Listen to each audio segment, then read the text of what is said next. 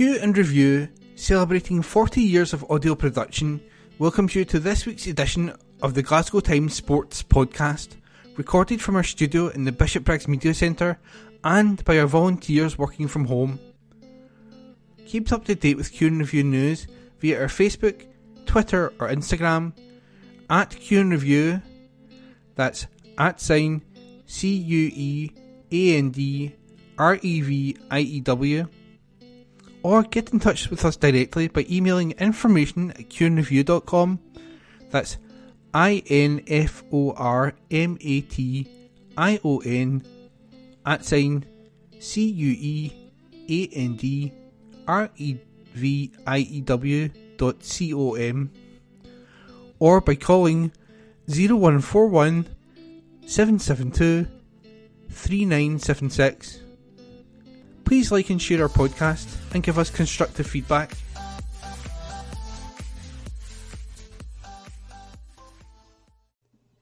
Evening Times Sport, September 5. Charlie Mulgrew announces retirement from football. Report by Aidan MacDonald. Charlie Mulgrew has announced his retirement from football after an 18 year playing career following his recent departure from Dundee United. The 37-year-old confirmed the news via a social media post stating he would be hanging up his boots. Mulgrew was capped 44 times for Scotland and had spells at Celtic, Wolverhampton Wanderers, Southend, Aberdeen, Blackburn Rovers, Wigan and Fleetwood Town. During a six-year period at Parkhead, he won five consecutive Scottish Premiership titles and two Scottish Cups. He wrote on Instagram, It's not an easy decision as playing football is all I've known. Firstly, I'd like to thank my family and friends for all your support, belief, loyalty and love you have given me over the last 21 years. You all had to make sacrifices along with me to follow my dream Thank you to all eight clubs I played for, the national team I played 44 times for. I'm grateful for all that I've learned and the life I've been able to create because of them. My memories are priceless. I've played with and against some great players, some of whom I'm lucky to call friends. I have been part of some great changing rooms, which has made me realize it is essential for success. Football is nothing without fans, and I am grateful for the experiences and support you gave me through the highs and the lows. I am excited for what tomorrow brings to new beginnings. Report by Aidan MacDonald. Evening Times Sport, September 5. Key England pair rolled out for Scotland showdown. Report by Aidan Smith. Manchester City midfielder Jack Grealish and Liverpool's Trent Alexander-Arnold have been ruled out of England's upcoming fixtures against Ukraine and Scotland. The Football Association confirmed both players had reported to England's St George's Park base on Monday. However, they were then withdrawn from the squad, following checks on injuries sustained prior to arriving at the camp. No further call-ups are expected, with Newcastle defender Kieran Trippier scheduled to arrive on Wednesday, owing to a personal commitment. England face Ukraine on Saturday before taking on Scotland in Glasgow in a friendly on September 12. Meanwhile, Zander Clark's attitude to Scotland camps typifies the spirit in Steve Clarke's squad as they prepare for a game that could put them on the verge of Euro 2024 qualification. The Hearts goalkeeper is yet to win a cap and is set to act as backup along with Motherwell captain Liam Kelly when Scotland face Cyprus in Larnaca on Friday night.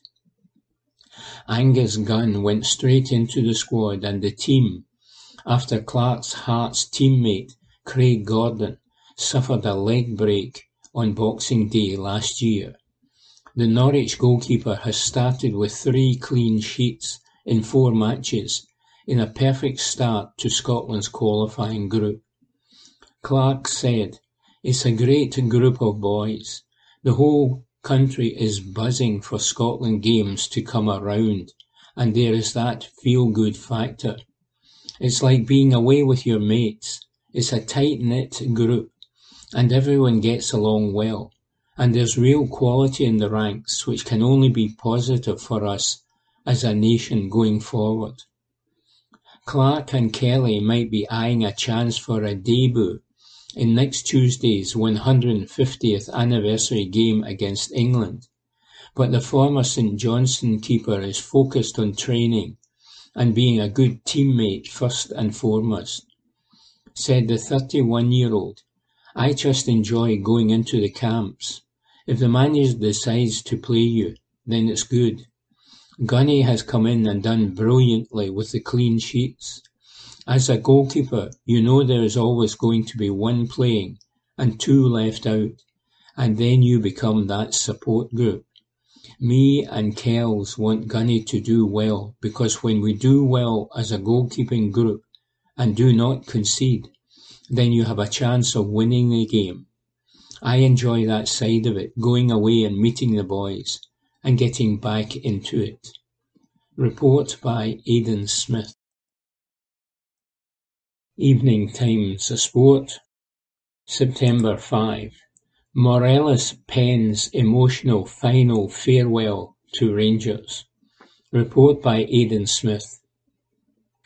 Alfredo Morelos has penned an emotional farewell to Rangers after signing for Brazilian outfit Santos. The Colombian international had been without a club since leaving Ibrox when his contract expired at the end of last season. The 27-year-old scored 124 goals in six seasons with Rangers, including a club record 29 in European competition. Morelos has now signed a two-year contract with Santos, the club where Pelé spent the vast majority of his playing career. Santos sit seventeenth in Brazil's Serie A table after twenty-two games, and after putting pen to paper, Morelos reflected on his time in Glasgow.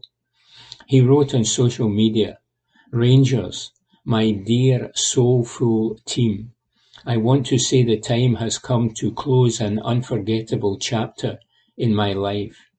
Over the past six years, I have experienced intense emotions and achieved incredible goals, and built incredible memories with you. We won a league together, celebrated every victory as a family, and overcame obstacles with determination and courage. Every time I wore this jersey, I did it with pride and gratitude. During this time, I not only grew as a player, but also as a person. Watching my daughter grow while wearing these colours has been an incredible gift. The unity and support from all of you, every step of the way, has inspired me to give my best on and off the field. Reach a Europa League final was a dream come true. The journey was tough, but every sacrifice was worth it. Together we showed that we are a formidable club, and we will always fight with heart. To the teammates who became brothers, thank you for every shared moment. To the coaches and the coaching staff, your guidance and trust led me to achieve my best version. To the management employees and all the fans, your unwavering support gave us strength to go far. Today I close this chapter with gratitude in my heart and the certainty that I will always carry these colours with me wherever I go. This is not a final farewell, but a see you later filled with hope. See you in the future, Rangers. I will always be ready to be there for my friends in royal blue. Report by Aidan Smith. Evening Times Sport, September 5. Scottish football buses. What changes are being proposed? Report by Gabriel McKay. Scottish football fans are up in arms over a controversial proposal to change rules on buses to away games. A public consultation has been launched over a series of new guidelines which would govern travel, sparking immediate condemnation from supporters groups. Here's what you need to know. What is the consultation? It goes under the straightforward, if not exactly catchy, guidelines for taking passengers to sporting events in Scotland. It's being put forward by Richard Turfitt, the Senior Traffic Commissioner for Great Britain on the UK Government, and it would see the rules around public service vehicles, PSVs, that's supporters buses to you and I, brought in line with voluntary rules in England and Wales. What is being proposed? In England and Wales, those operating supporters buses have adhered to a voluntary code of practice in which they meet certain guidelines set by the police. In practice, these are a series of restrictions put on football fans who are travelling to away matches or travelling from elsewhere for home matches. The guidelines are not in place north of the border, and if the proposal is adopted, there will be some serious changes for Scottish football fans travelling to away games. Under the proposed rules, anyone running a bus would have to inform a dedicated football officer or DFO 48 hours before the match of the number of supporters expected to travel, the number of vehicles booked, the name and the contact number for the person who made the booking. Buses would not be allowed to stop within 10 miles of the stadium before or after the match without permission. Buses would be banned from stopping at pubs unless alcohol is sold ancillary to a substantial meal and permission would have to be sought from the DFO. Buses would have to arrive at the stadium no earlier than two hours before and not later than one hour before the scheduled start of the game. Permission would have to be sought from police to pick up passengers at stops on the route. Buses would be required to leave the stadium within 30 minutes of the end of the match. Those running the bus would be required to inform the DFO of any chanting demonstrating hostility based on race, ethnicity, religion or beliefs, sexual orientation, disability, and transgender identity, or chanting of an otherwise grossly offensive or inflammatory nature which happened on the journey. Voluntary searches could be in place for things like alcohol and pyrotechnics. I'm not a football fan. Explain to me how this would change things. Let's say you're a Kilmarnock fan and you're travelling on a supporters bus to Aberdeen. You might arrange to stop in Stonehaven on the way for a couple of pints to watch the early kick-off in the Scottish Premiership or English Premier League.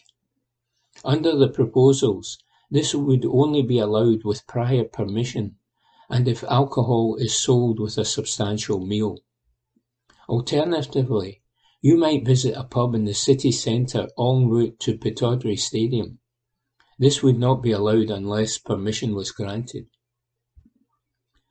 The stuff about not having pyrotechnics or alcohol seems fair enough.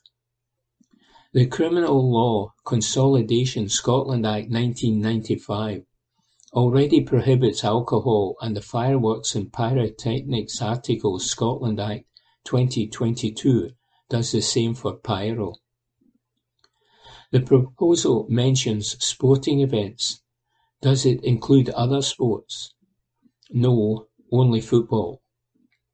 Only events covered under the Sports Grounds and Sporting Events Designation Scotland Order 2014-15 would be included, and only football has been included in this.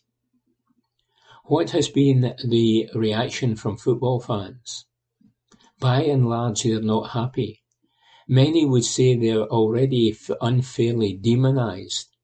You can consume alcohol on the way to a rugby match or a concert, and, unlike in England and Wales, they are banned from consuming alcohol inside a stadium.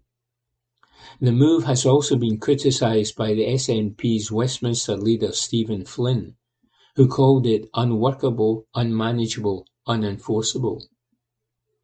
What are they consulting on?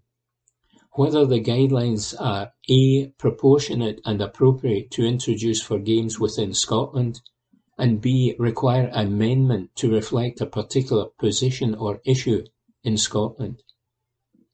How can I make my views known? You can email to consultations at otc.gov.uk or write to Mark Richardson, Policy and Business Support Officer, Traffic Commissioner Corporate Office, Hillcrest House, 386 Harehills Lane, Leeds, LS9 6NF. Evening Times Sport September 6. Former Hearts boss Robbie Neilson back coaching for special cause. Report by Aidan Smith. Some of Scotland's most vulnerable young people have formed a football team, and former Hearts manager Robbie Neilson has stepped in to help coach. Seamab Care and Education in Kinross provides care and education for children and young people from across Scotland who have complex needs and require specialised support. This year, pupils at the school, which is situated in an old residential property, formed a football team for the first time and recently competed in the Who Cares tournament in Glasgow. The Kinross-shire charity is currently in the process of raising £5.5 million to build the new school, with plans for a gym hall to enable indoor football for the Scottish winters. The project, which is backed by some of Scotland's leading property companies, including the Chris Stewart Group, needs another £1 million to see the new school become a reality. The power of sport has played a key part in instilling confidence within the pupils. Scottish rugby legend Chris Paterson, who is Seamab's official ambassador, and Olympic basketball star Kieran Achara have led coaching sessions in recent months. Robbie Neilson is the latest to volunteer their time, much to the delight of the pupils. The former Scotland international said, I am incredibly excited to see where the young people are able to go with their football team. Sport has the potential to empower people by building confidence and community. They have taken it upon themselves to start a football team, and soon, hopefully, they will have their own indoor football pitch to hone their skills. I'll definitely be back, and I'm really proud that I was able to help these amazing young people, some of whom have faced unimaginable hardships. Seamab's chairman, Chris Stewart, said, There are very few young people who do not have access to a gym hall. It is hard to develop sporting skills during Scottish winters without access to one.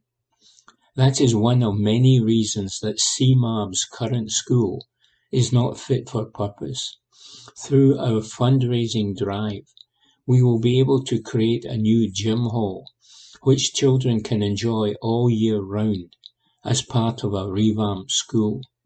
We are so close to making this project a reality and call on Scottish businesses and government to help us get this over the line. We really appreciate the support of people like Robbie, who take the time to support these children in pursuing their passions.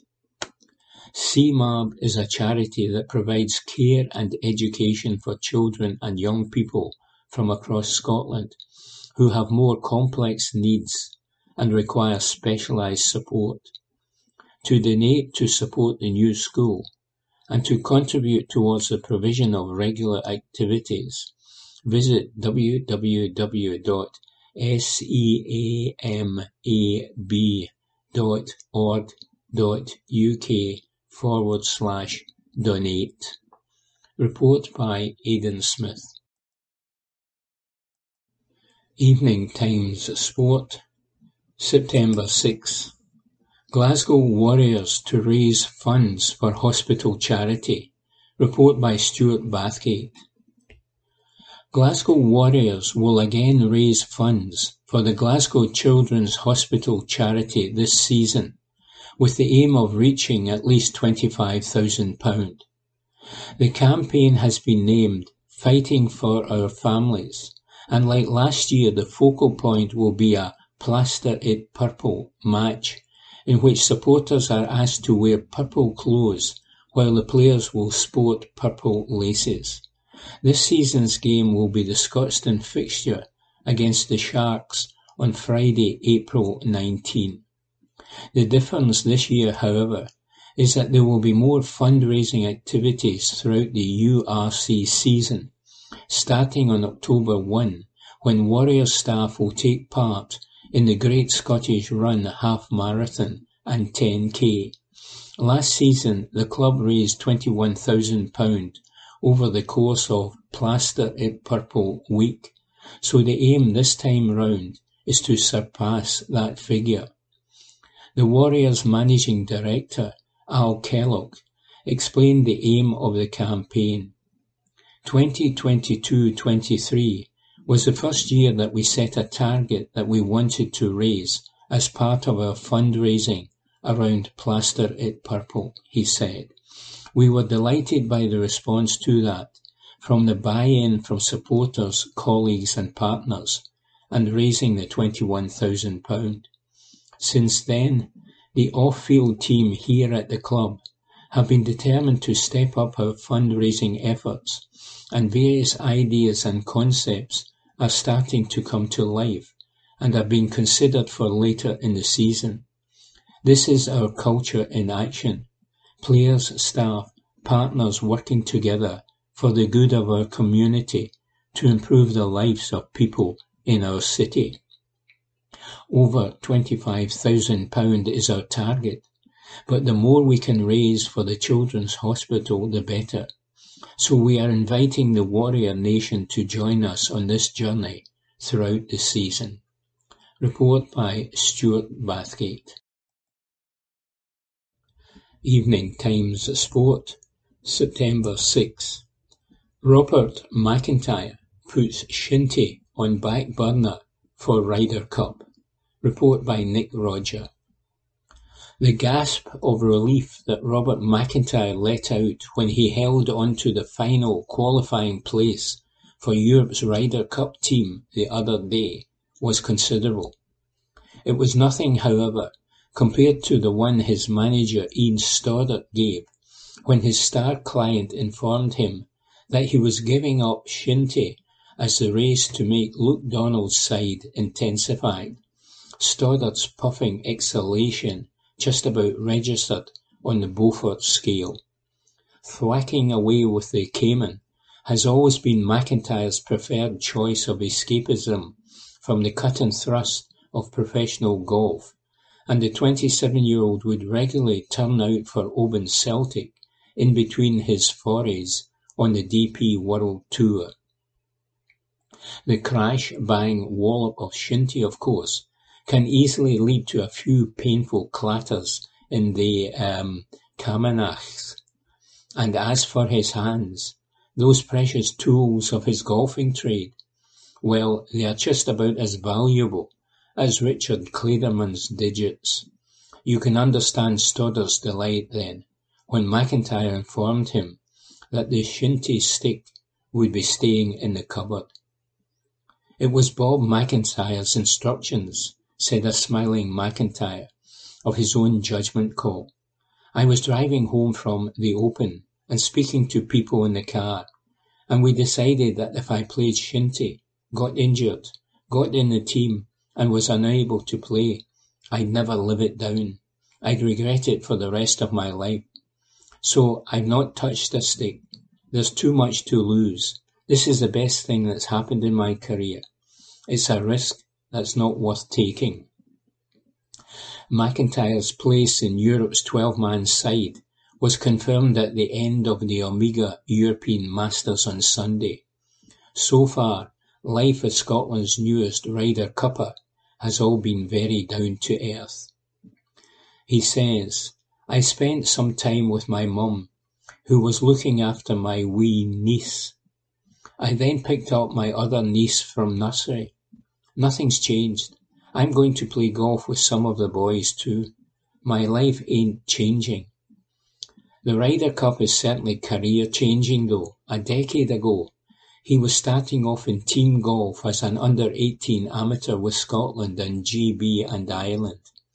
Here, in twenty-twenty-three, the Oban lefty will play in golf's ultimate team tussle in Rome.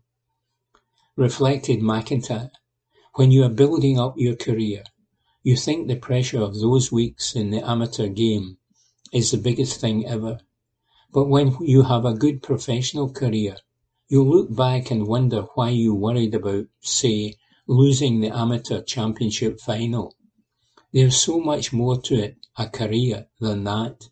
At the time, though, you think your career is over almost. I have stepped up all the way through my amateur career and professional golf has just been a gradual climb. The Ryder Cup is the next thing for me. McIntyre is already a winner at this month's Ryder Cup venue, having won the Italian Open at the Marco Simone course last year to launch his qualifying push. The fevered Colosseum of the Ryder Cup will be a different kettle of fish. I've spoken to a few people who said it took them over a minute to actually get the ball to sit on a tee, chuckled McIntyre, of the knee-knocking, hand-shuggling tension of the contest. I'm quite a cool character, but I'm sure it'll take me a wee minute to get the ball to sit on the tee nicely. I can't wait to experience it and hopefully it is the first of many. It's just cool to be part of it. It's what I have dreamed of as a kid. I just hope it's everything I have dreamed of. I'm sure it will be, and more. As the player in the last automatic qualifying place, McIntyre was a hunted man last weekend as those behind him on the points tried to pounce. He must have felt as uncomfortable as a gazelle that's just discovered it has been surrounded by a pride of lions. And he said, It was pretty much out with my control by the end of the week, as I didn't play well. I was banging my head off the wall in the hotel room. I was just happy to get over the line. Those around him meanwhile are happy that the shinty stick has been ditched, for the time being at least, says Nick Rodger. Evening Times Sport, September 6. Rangers pair will put Celtic defeat behind them. Report by Matthew Lindsay. Scotland assistant John Carver has backed Rangers pair Ryan Jack and John Souttar to put the disappointment of a painful Old Firm defeat to Celtic firmly behind them and be ready to face Cyprus on Friday night. Midfielder Jack and centre-half Souttar were helpless to prevent Michael Beale's side from losing the first Glasgow derby of the season 1-0 to Brendan Rodgers' team at Ibrox on Sunday.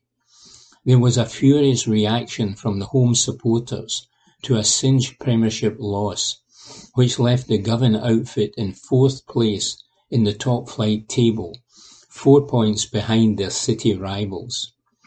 However, Carver, who attended the league encounter, has no concerns about the reverse affecting the pair ahead of the important Euro 2024 qualifier in Larnaca on Friday night.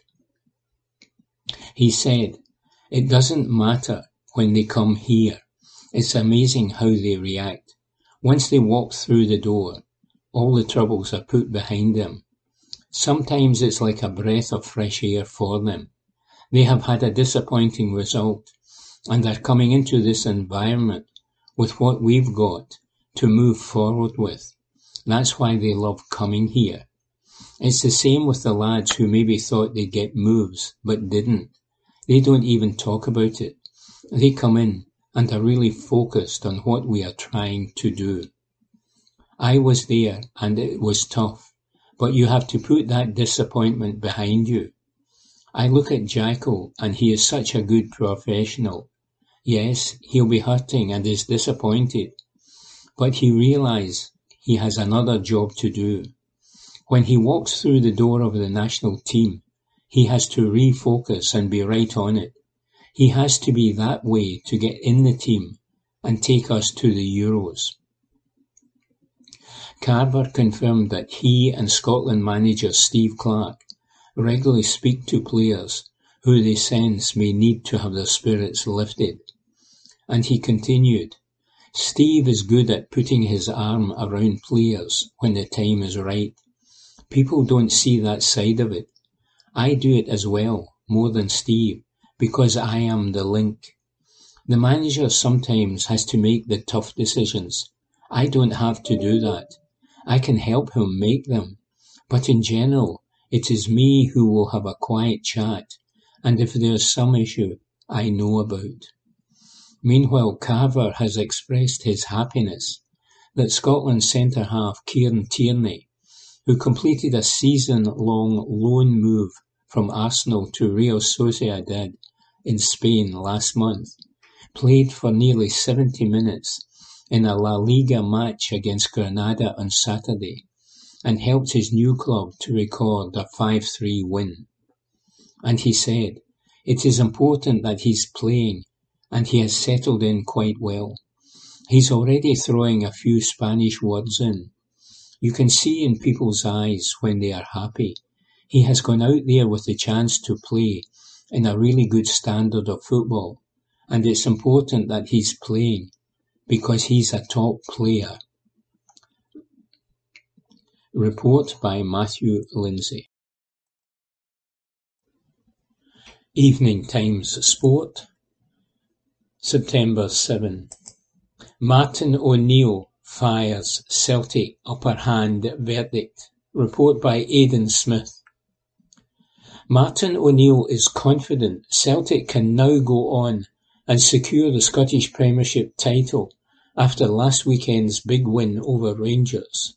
Brendan Rodgers secured a Derby Day victory at Ibrox to ensure his side are four points clear of their rivals heading into the international break. O'Neill was delighted with the result and performance by his former side and he now believes the victory has given Celtic a platform to go on and improve. Speaking to Ladbrokes Fan Zone, O'Neill said, That was a big result for Celtic at the weekend. A good result for Brendan in particular. When you look at the circumstances in which he left the football club, not every Celtic fan was best pleased with the reappointment of him. But matches like that can work absolute wonders for a manager trying to cement his place back in the hearts of the fans. But that win against Rangers is huge in the title race, even this early in the season. As for Rangers, what a bad couple of days for them, getting knocked out of Champions League qualifying. In terms of prestige, it's bad enough, but also the finance side of things. It's a huge blow to them. Celtic have the upper hand over them in that respect, and they are four points clear of them in the league. Celtic should be able to go on and win that title now, you would expect. O'Neill was also excited by Celtic's Champions League draw. The Hoops were drawn against Atletico Madrid, Lazio and Feyenoord, and he believes his former side will have a fighting chance to qualify out of the group. He added, The draw for the Champions League has been made and while you're never going to get it easy, things could have been made much more difficult for him. They're going to give themselves a great chance of making the knockout stage, and that would be huge, because Celtic thrive on those European nights. Things have not been so good in recent years in terms of results in Europe, so it would be great if they could rectify that this season. Report by Aidan Smith. Evening Times Sport, September 7. Highly rated Celtic youth prospect agrees new deal. Report by Aidan MacDonald. Celtic youth prospect Mitchell Frame is set to pen a new deal at Parkhead. That is according to transfer guru Fabrizio Romano, who claims the Hoops are close to tying the left back down to a contract extension. The 17-year-old is yet to make an appearance for the first team, but is reportedly highly thought of by the club. Romano tweeted, Celtic agree new terms with top talent Mitchell Frame, 2006 born fullback. Frame already had deal to summer 2025, but now agreed new contract to summer 2026. Several clubs in England were targeting Frame, set to put pen on paper soon with Celtic. The youngster made ten appearances for Celtic B last season, scoring once and providing an assist. Meanwhile, Celtic are set to offer midfielder Matt O'Riley improved terms and an extension on his contract. This is according to Sky Sports, who claim the Scottish champions want to add the Dane to a list of players who have signed new deals already this season. Kyogo, Daizen Maeda and Liel Abada have all penned contract extensions over the last two months, and O'Riley could be next. The 23-year-old has scored two goals and provided two assists during the first five games of the season. He won Celtic's Young Player of the Year award last year after providing the most assists in twenty-twenty-one. His current deal runs until twenty-twenty-six. Report by Aidan MacDonald. Evening Times Sport, September 7. McIlroy vows to take sensible approach to pre-Ryder Cup stag do. Rory McIlroy has pledged to take a sensible approach to a French stag do just days before the start of the Ryder Cup. And the world number two has also assured Captain Luke Donald that he is close to full fitness after the back injury which almost forced him to withdraw from the Tour Championship in Atlanta. McIlroy had previously joked that he would need a few days to dry out from his trip to Mykonos before travelling to Rome, where Europe will attempt to regain the Ryder Cup following their record 19-9 defeat at Whistling Straits. I'm sensible when I need to be, McIlroy said with a smile in his pre-tournament press conference ahead of the Horizon Irish Open. 48 hours, nice little trip, and probably needed as well. I go from here to practice in Rome next week, to Wentworth. I get back into London on Wednesday evening, and then four good days in London to practice, and get myself ready to go to Rome on the Monday.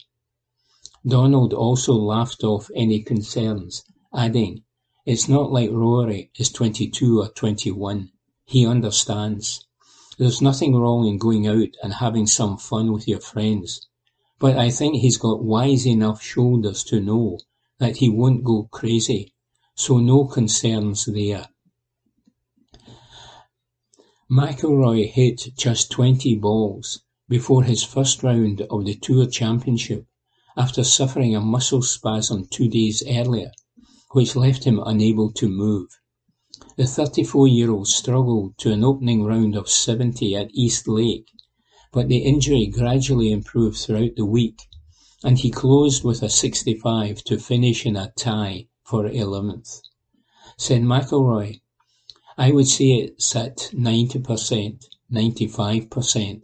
I just have to take care of it a little bit. But it's not preventing me from doing anything I want to do. Just being a little mindful, I guess. I've had much worse.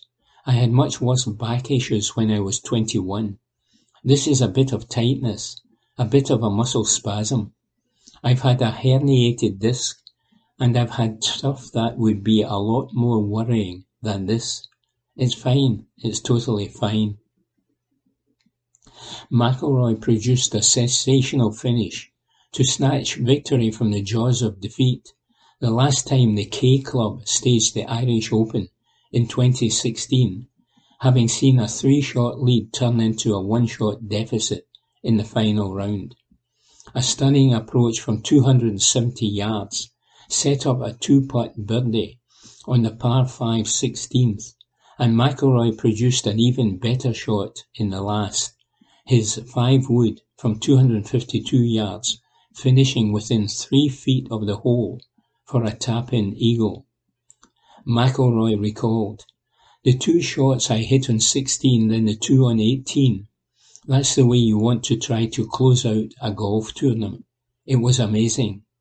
They had set up a sort of bar on the right side of 16, and when my ball hit the green, I just remember the roar from over there was pretty cool.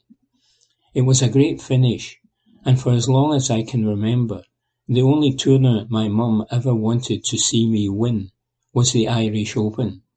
So for her to be there and for me to win it, it means a lot to her obviously, and a lot to us as a family. McIlroy has a lead of more than 2,000 points over Jon Rahm at the top of the race to Dubai, but will take six weeks off between the Ryder Cup and the season finale in Dubai. Strong performances in Ireland and next week's BMW PGA Championship would therefore go a long way to securing a fifth money list title, three behind the record of Colin Montgomerie. And McIlroy said, I've got a nice little cushion at the minute, but these two weeks are important. I want to play well for a number of reasons. I want to feel I'm confident and in good form going into the Ryder Cup.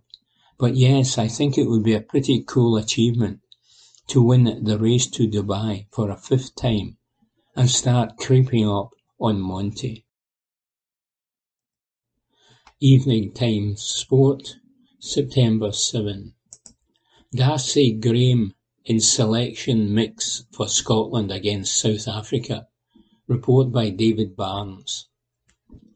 Darcy Graham has recovered from the quad injury that kept him out of Scotland's final World Cup warm-up match and will be in the selection mix for Sunday's tournament opener against South Africa in Marseille. Assistant coach John Dalziel confirmed. Wednesday was his second day training. He is fully fit and ready to go if selected. Wednesday tends to be our more physical training day the end of the week tends to be more the speed element and contact. Wednesday was a big day in terms of units. The coach also provided an update on flanker Luke Crosbie, who has been nursing a rib cartilage injury since the Tuesday before the Georgia match. He has trained, but not fully with the squad. Could he be available? Possibly, he said. Speaking before South Africa named their team for Sunday's match, bringing the announcement forward by a day and a half, Dalziel stressed that he, his fellow coaches, and the players will not spend long agonising over the opposition selection or worrying about the impact of a 6-2 split on the bench, which will allow the world champions to supercharge their pack during the final half hour using their famous bomb squad strategy. He reasoned, not at all, because in the last three performances for us, our bench have had a huge impact.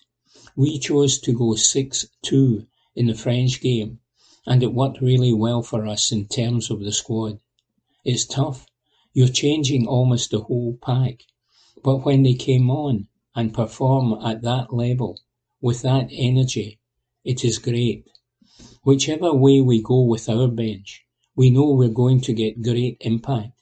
It's going to be tough enough picking that starting 15 after the preparation we've had. We're really splitting hairs on a few positions.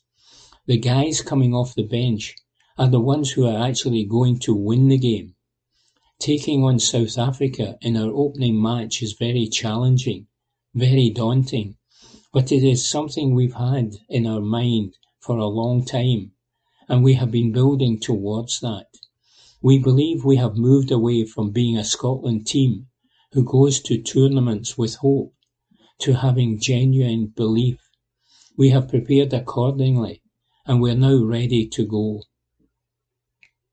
While Dalziel was bullish about his team's chances, he was quick to highlight that Scotland do recognise and respect the calibre of opposition they face this weekend.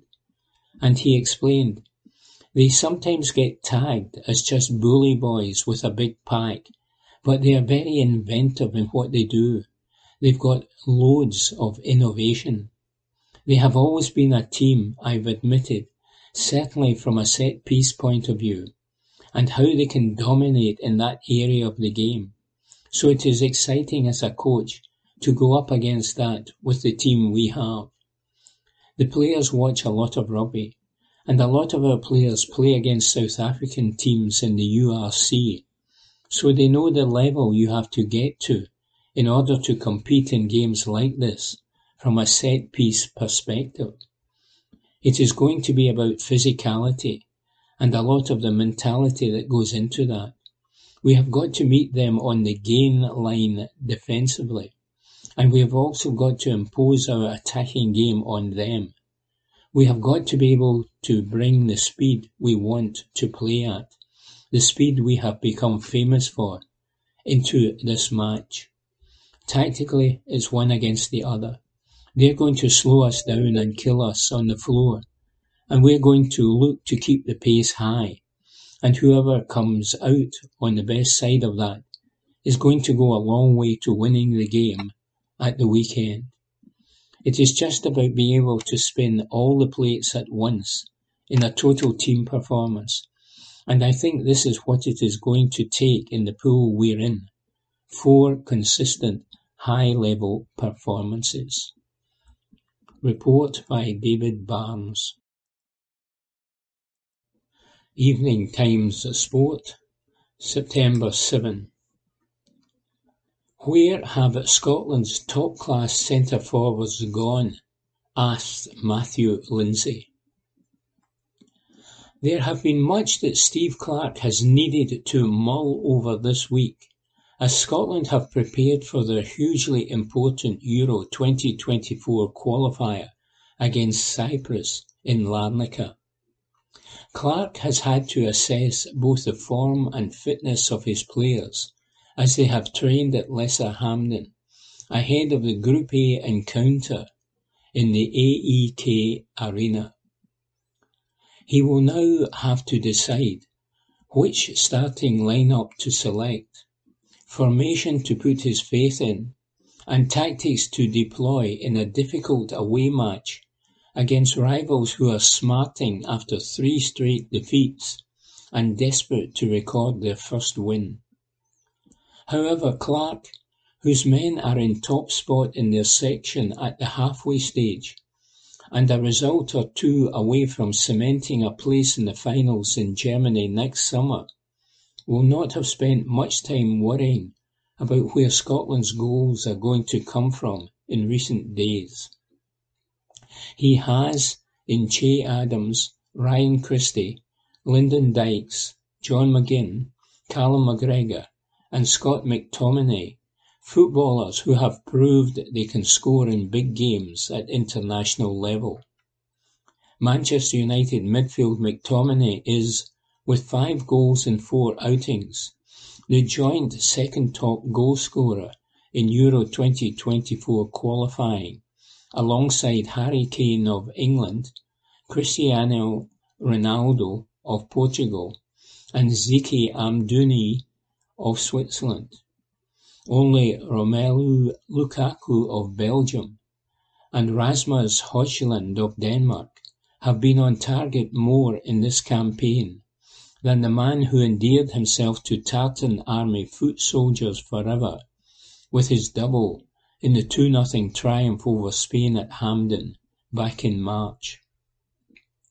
Clarke has named five forwards in his 25-man squad for the double-header against Cyprus and England, who will provide the opposition in the 150th anniversary heritage match in Glasgow on Tuesday, and every one of them has been exhibiting encouraging form for their clubs this term. Adams has been on target three times in four championship appearances for Southampton. Lawrence Shankland has found the net for Hearts on five occasions in all competitions, while Kevin Nisbet has bagged two in his last two run-outs for Millwall. Jacob Brown, who moved from Stoke City to Premier League new boys Luton Town last month, and has since come on in their meetings with Brighton, Chelsea and West Ham, has not been selected for these games, such is the abundance of options available to the manager up front just now. All of which would seem to suggest that Scotland is in rude good health when it comes to strikers. Appearances, though, can be deceptive. The story closer to home makes for concerned reading. The statistics underline that when it comes to producing centre forwards, this country has a serious problem which needs to be both acknowledged and addressed. Since the 2023-24 Cinch Premiership kicked off last month, there have been 24 games played and no fewer than fifty-eight goals scored. However, just four of them have been netted by attackers who originally hail from these shores and who came through the youth system here. Jordan White for Ross County against Celtic at Parkhead. Shankland for Hearts against St Johnstone at McDiarmid Park. Bruce Anderson for Livingston against Hibs at Easter Road and Simon Murray for Ross County against Kilmarnock at Rugby Park are the only Scottish strikers to find a target in the past five weeks. The paucity of homegrown talent in the final third is both alarming and perplexing in a country which has lauded Lawrie Reilly, Denis Law, Ian St John, Alan Gilzean, Kenny Dalglish, Joe Harper, Joe Jordan, Andy Gray, Steve Archibald, Mo Johnston, Charlie Nicholas, Ally McCoist, Gordon Durie, Kevin Gallagher, Billy Dodds, Kenny Miller, James McFadden, Kris Boyd, Steven Fletcher, Steven Naismith and Leigh Griffiths over the years. Adams and Dykes are firm favourites of the Scotland support but the former was born and brought up in Leicester, and only qualifies to play for the national team due to a grandmother who hails from Edinburgh. The latter, Dykes, comes from Australia, and considered playing for the Socceroos before pledging his allegiances to the land of his parents' birth. Andy Robertson has won the Premier League and Champions League with Liverpool and plays in that division with his compatriots Elliot Anderson of Newcastle United, Christie of Bournemouth, Billy Gilmour of Brighton, Aaron Hickey of Brentford, McGinn of Aston Villa, Scott McKenna of Nottingham Forest, McTominay and Nathan Patterson of Everton. But Brown of Luton and Oliver McBurnie of Sheffield United are the only Scots who lead the line in that division. During his four tenure as Scotland manager, Gordon Strachan repeatedly bemoaned the absence of a Gareth Bale, a Harry Kane, a Cristiano Ronaldo, a Robert Lewandowski. He felt that a global superstar was needed to elevate his team to another level. We have some genuinely world-class footballers now, but we are still waiting for that icon to emerge. Strachan's successor Alex McLeish shared that frustration during his second spell in charge of his country. He said, It's been a problem for a while. We have really struggled with strikers. It would have been great to have another Cloyster or Mojo, one of those great legends of the past who scored goals regularly. It's a problem I sadly don't know the formula for. So what is the reason? Is it due to the influx of foreign players in recent years? Is it because the 4-4-2 formation has fallen out of fashion in the modern era? Is it down to coaching at grassroots level? Is there simply no longer any need for an old-fashioned number nine in the game today? We have spoken to former players, managers, administrators, and specialist forward coaches to get their thoughts on why we are failing to rear the number of predators that we did in the past and hear their views about what can be done to buck a disturbing trend. And we'll be running interviews with them throughout the international break. Scotland should hopefully have enough firepower to overcome Cyprus and then reach the Euro 2024 finals in Germany next summer. But more strikers are urgently required to safeguard the long-term future of both the national team and the national game. Tomorrow, we will be talking to Malky Mackay and the SFA about tackling Scotland's striker shortage, says Matthew Lindsay. Evening Times Sport, September 8. Ferguson pinpoints Rangers' momentum opportunity. Report by Stuart Wilson. Rangers hero Barry Ferguson feels the Ibrox side can kick on after the international break due to their fixture schedule.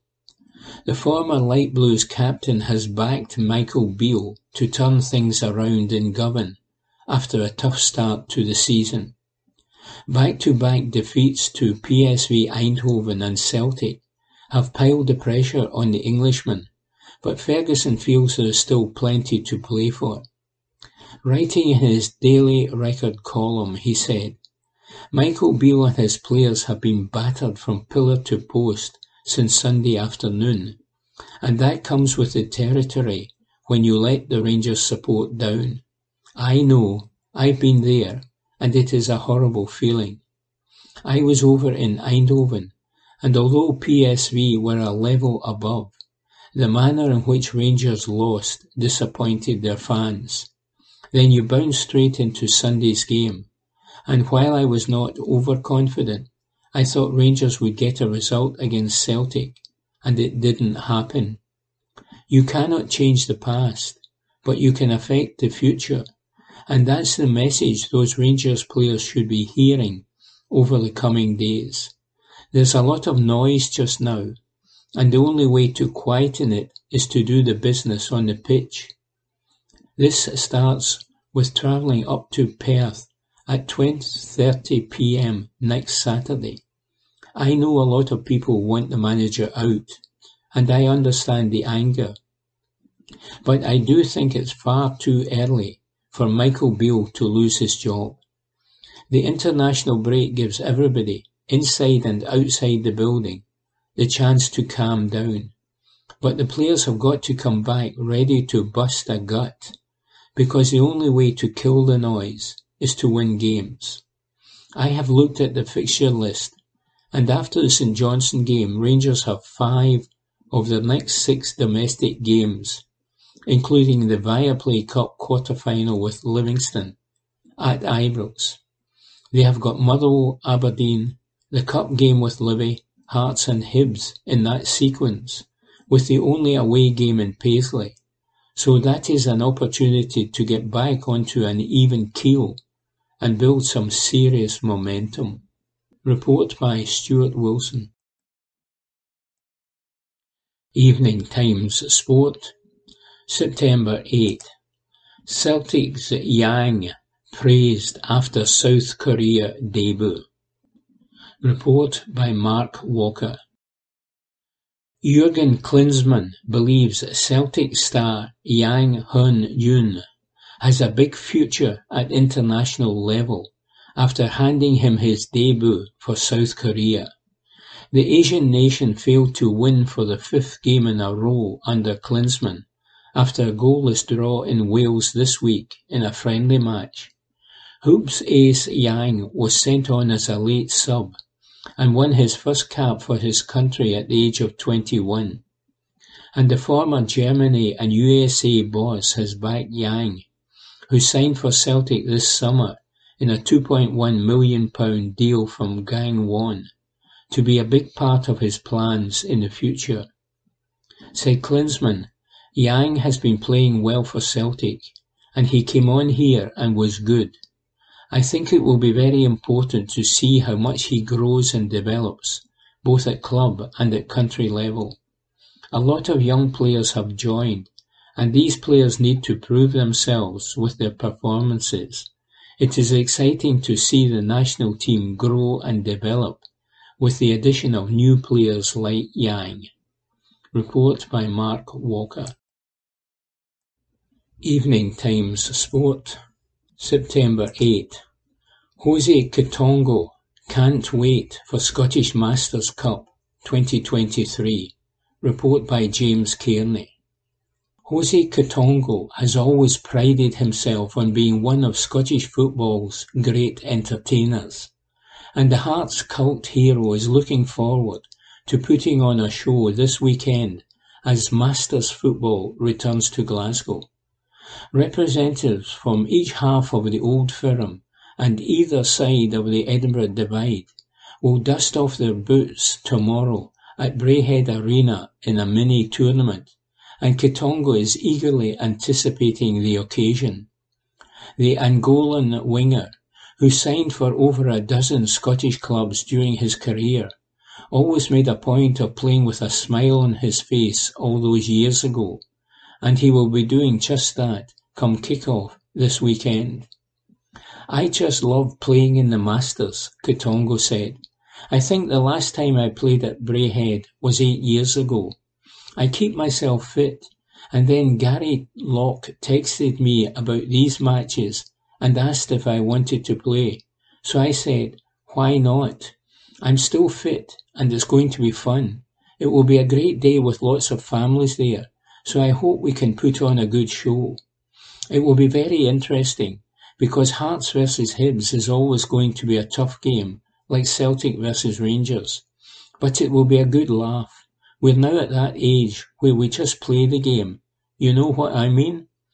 We're going to go there, have fun and entertain the crowd. I always play with a smile on my face, and I think that's what Masters football is good at.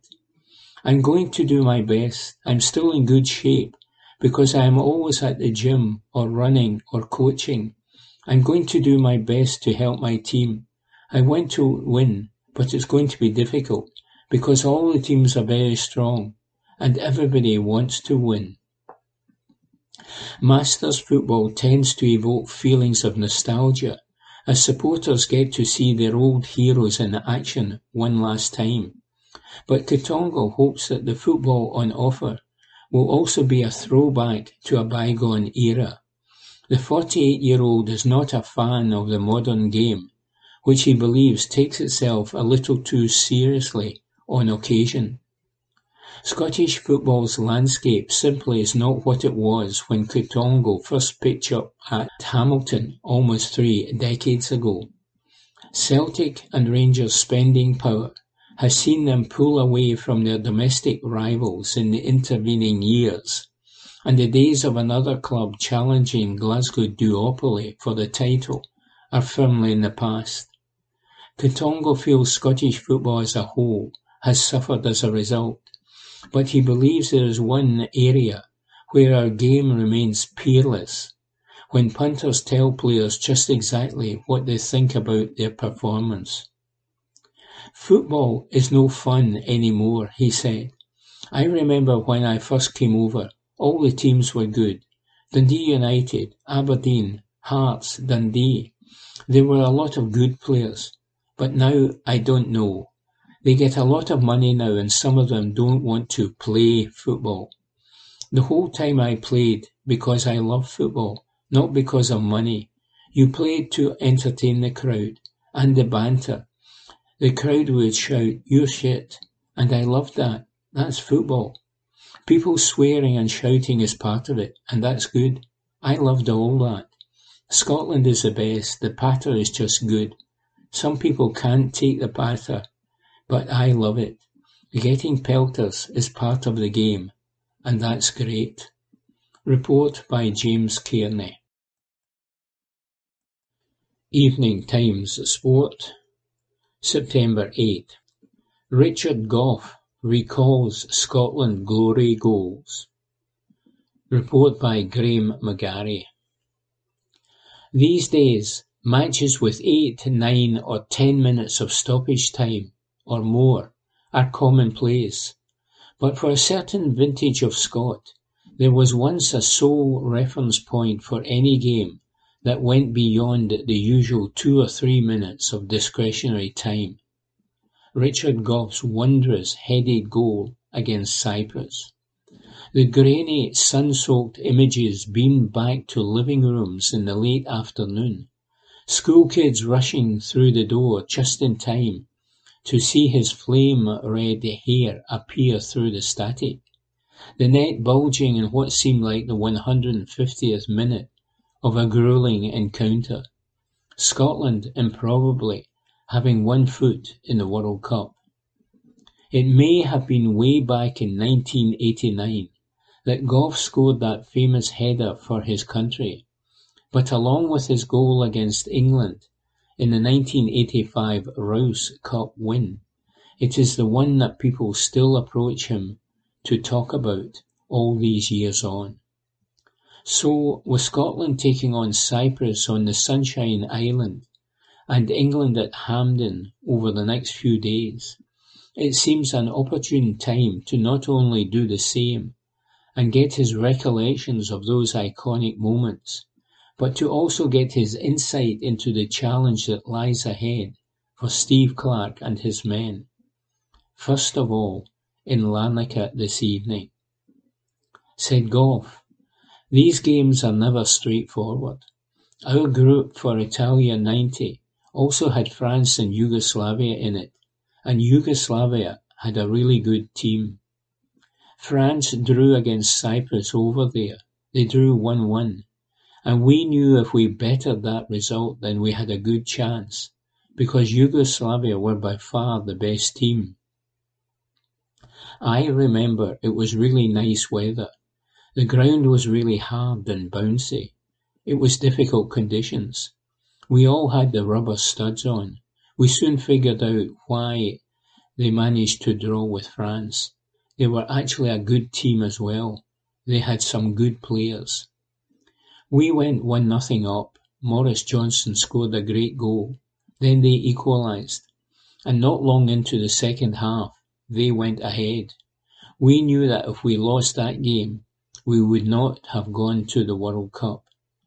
So luckily enough wee Maurice laid one back to me, and my shot took a wicked deflection to take the goalie out, and somehow it ended up in the net. At 2-2 we were both pushing for the winner, so it got really end to end. We got a free kick in the 97th minute of the game.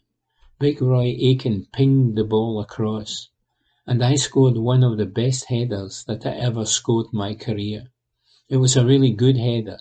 The keeper had no chance. It was really unusual for that amount of time to be added on in those days, but thankfully it was on that occasion. It's funny, because people always come to me and talk about it, and they always mention that they got away from school early to see that game, and they saw that goal, but they forget that I actually scored the equaliser as well. I scored a few good headers in my career, but in terms of how important that was for the country, that one was massive. If we had even drawn that game, I don't think we would have made the World Cup. So it was so, so important. We went on to beat France, and the rest is history.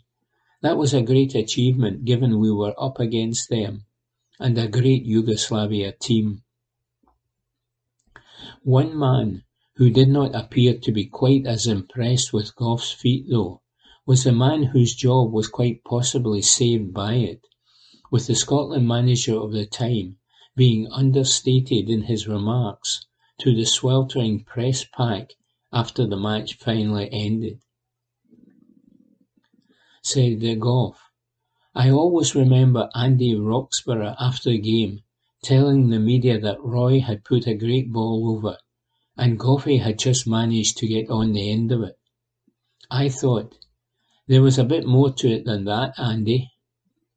They were a good team with a lot of players playing for the big Greek clubs back then. We had myself, Dave Narey and Alex McLeish at the back, so it tells you something when they gave us a hard time.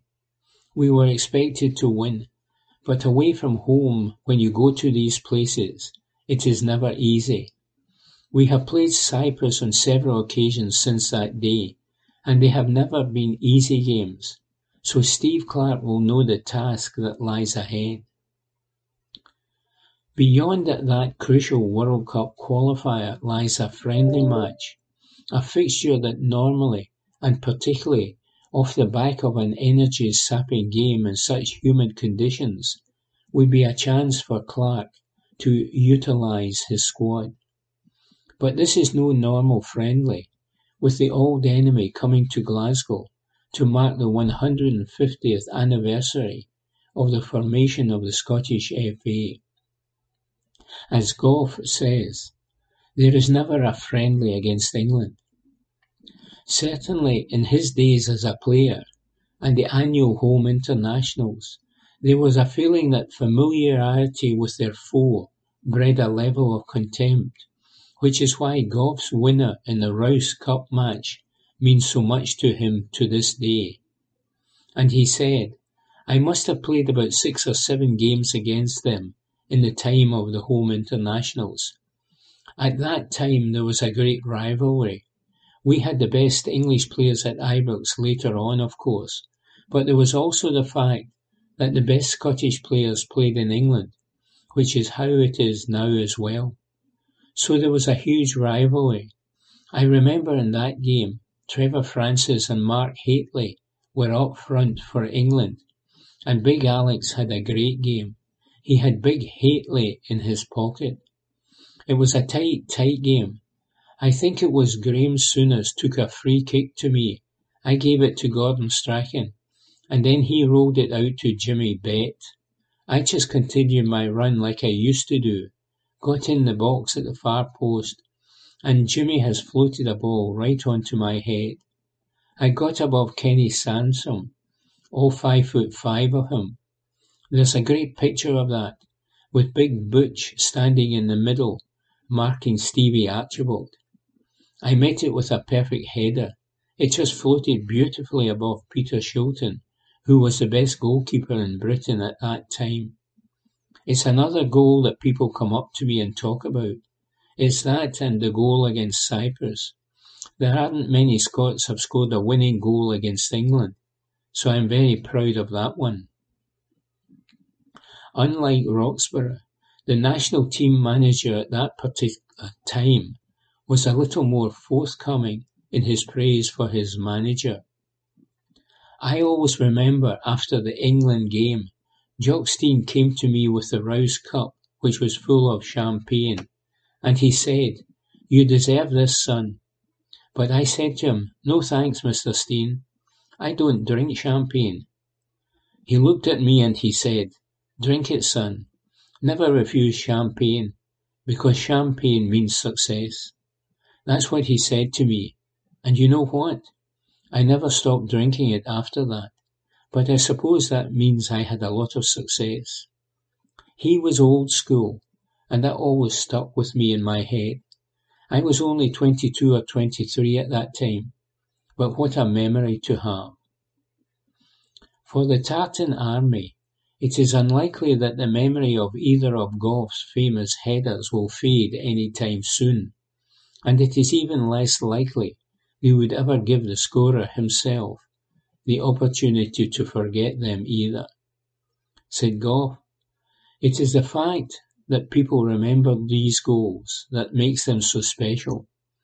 People send me links to them. I watched the highlights of the Cyprus game about three weeks ago after someone sent me it. It's great to look back on these days. I've actually got some good pictures of the Cyprus goal. I got a good jump on it. These two goals, I timed them perfectly. It's like when a golfer hits the perfect golf shot. You just catch it flush on the forehead, and the ball has gone exactly where you want it to go. That could be unusual at the time, in fairness. I look back on those goals as two of the real highlights of my career, and it is just absolutely brilliant to see Scotland back at that level again. Report by Graham McGarry. Evening Times Sport, September 8. Van Bronckhorst could return to management. Report by Mark Walker. Former Rangers boss Giovanni Van Bronckhorst is on the short list to return to management at La Liga side Villarreal. The former Ibrox manager rejected a chance to take charge of homeland club Utrecht this week because he wanted a new challenge at a European club, and he will reportedly hold talks with Villarreal after they sacked Quique Setien this week after three losses and just one win into the new season in Spain. Villarreal tried to entice former River Plate manager Marcelo Gallardo to the job, but he immediately made clear he was not interested in the post and have now made ex-Arsenal and Netherlands star Van Bronckhorst their main target. Van Bronckhorst led Rangers to the Europa League final last year but was axed by the club after a disastrous, record-breakingly bad Champions League campaign and falling nine points adrift of Celtic. He has since rejected offers to move to Saudi Arabia and is waiting for the opportunity to get back into the game and Villarreal could be set to offer him the chance. He spent four years in Spain with Barcelona and helped them win the two thousand and six Champions League final against former club Arsenal. Report by Mark Walker. Evening Times Sport, September 11. Elliot Anderson, Scotland International Future Latest. Report by Ewan Payton. Elliot Anderson could still change his international allegiances back to England, it has emerged. Gareth Southgate admits the Newcastle midfielder is a player he likes, and the FA are keeping close tabs on his situation. The 20-year-old, who was born in Whitley Bay, qualifies to play for Scotland through his grandmother, and he has been involved at youth levels for both Scotland and England. Steve Clarke called Anderson up to his latest squad for the international double-header against Cyprus and England. It was hoped that it would provide the ideal chance to show Anderson a closer look at the Scotland setup and tie up his future with the national team by handing him his first cap. However, he pulled out of the squad last Tuesday with a knock in training cited as the reason behind that decision. It means that his international future remains up in the air, as he will still not have made a competitive cap for either Scotland or England. Southgate said, We liked him and we do like him. He's a player that's doing really well. Obviously, he was called into their squad earlier in the week, and I don't know what the position is at the moment. I saw he's pulled out. Let's see. That's something that John McDermott and others at our organisation will be picking up. He's definitely a player we like. The Scottish Sun reports that Anderson has had second thoughts on playing for Scotland. They claim it is believed Anderson felt uncomfortable in the Scotland setup and wanted to quit the camp for a rethink, and that has now reopened the door for the English FA to make contact and hold talks over his international future. Southgate is expecting another tough game after their 1-1 draw with Ukraine, and he added, It was an incredible atmosphere in Poland. For a lot of our players it was a brilliant experience. We wanted to win, but we are not going to win comfortably every time, and that will be the same on Tuesday. Scotland are absolutely flying. They are really looking forward to the game, and so are we. Report by Ewan Payton. Evening Times Sport, September 11. Gregor Townsend frustrated by refereeing inconsistencies. Report by Alistair Mackenzie. Scotland head coach Gregor Townsend was left frustrated by refereeing inconsistency after a controversial head clash in Sunday's Rugby World Cup defeat to South Africa, but admitted it was his side's own inaccuracy that cost them. Springbok centre Jesse Kriel made head-on-head contact with Jack Dempsey in an attempted tackle in the first half, less than twenty-four hours after England flanker Tom Curry was sent off against Argentina for a similar offence. However, Kriel went unpunished and remained on the pitch for the full eighty minutes as South Africa pulled clear after the break in an 18-3 victory that saw them take charge of Pool B. Said Townsend after the game, I saw it from two screens away, and it did look like it was a head-on-head collision. I was expecting the television match official to come in to make the referee aware of that. Who knows if it had been a red card? We had a red card on Saturday and it didn't help or change the game in Argentina's favour because they lost 27-10. So who knows? The lack of action around the incident was a particularly bitter pill to swallow, coming hot on the heels of Curry's expulsion in the same stadium the day before.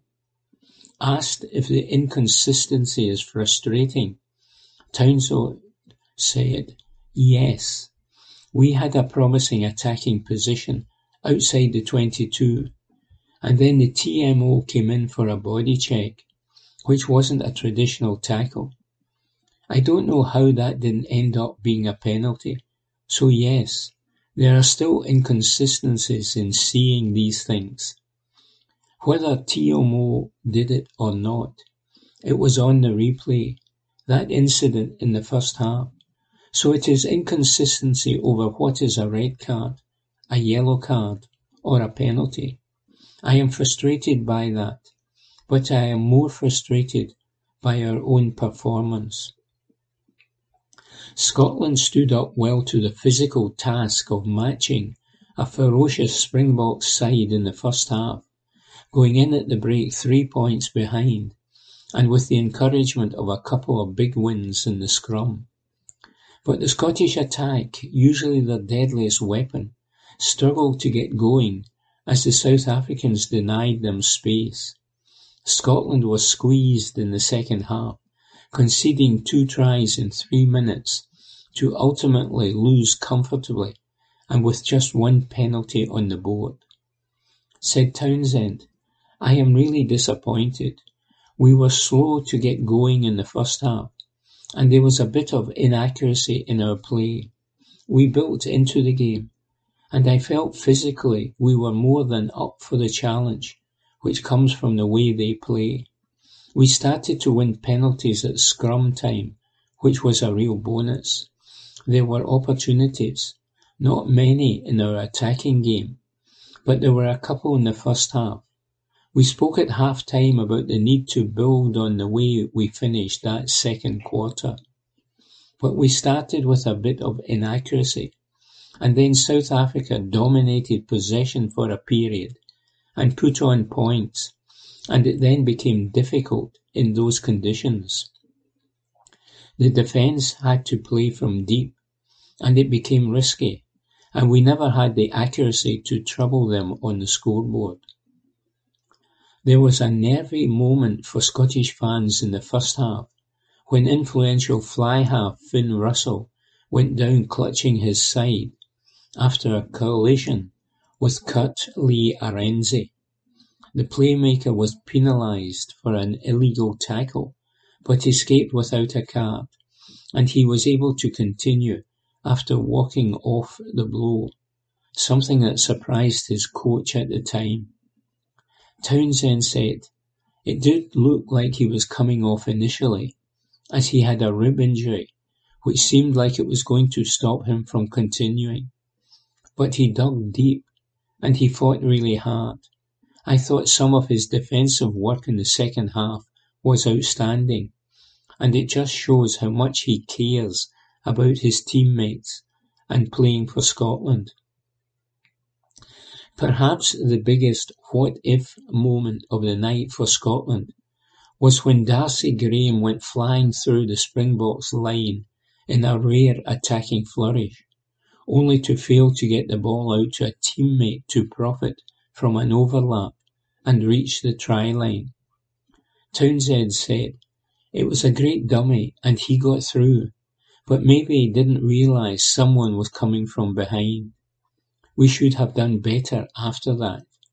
If you don't score straight away from first phase, you've got to be able to be accurate and go through phases and turn that pressure into points in a different way. The Scotland squad now has two weeks to lick its wounds before facing Tonga in Nice on September 24. A meeting with Romania follows before a clash with Ireland in Paris on October 7 that is now a must-win if the Scots are to escape the pool of death and reach the quarter-finals. Quizzed on where his side can improve going forward, Townsend replied, accuracy in attack. In defence, we would be relatively satisfied with the effort which went in, but I still think there is more in us with that.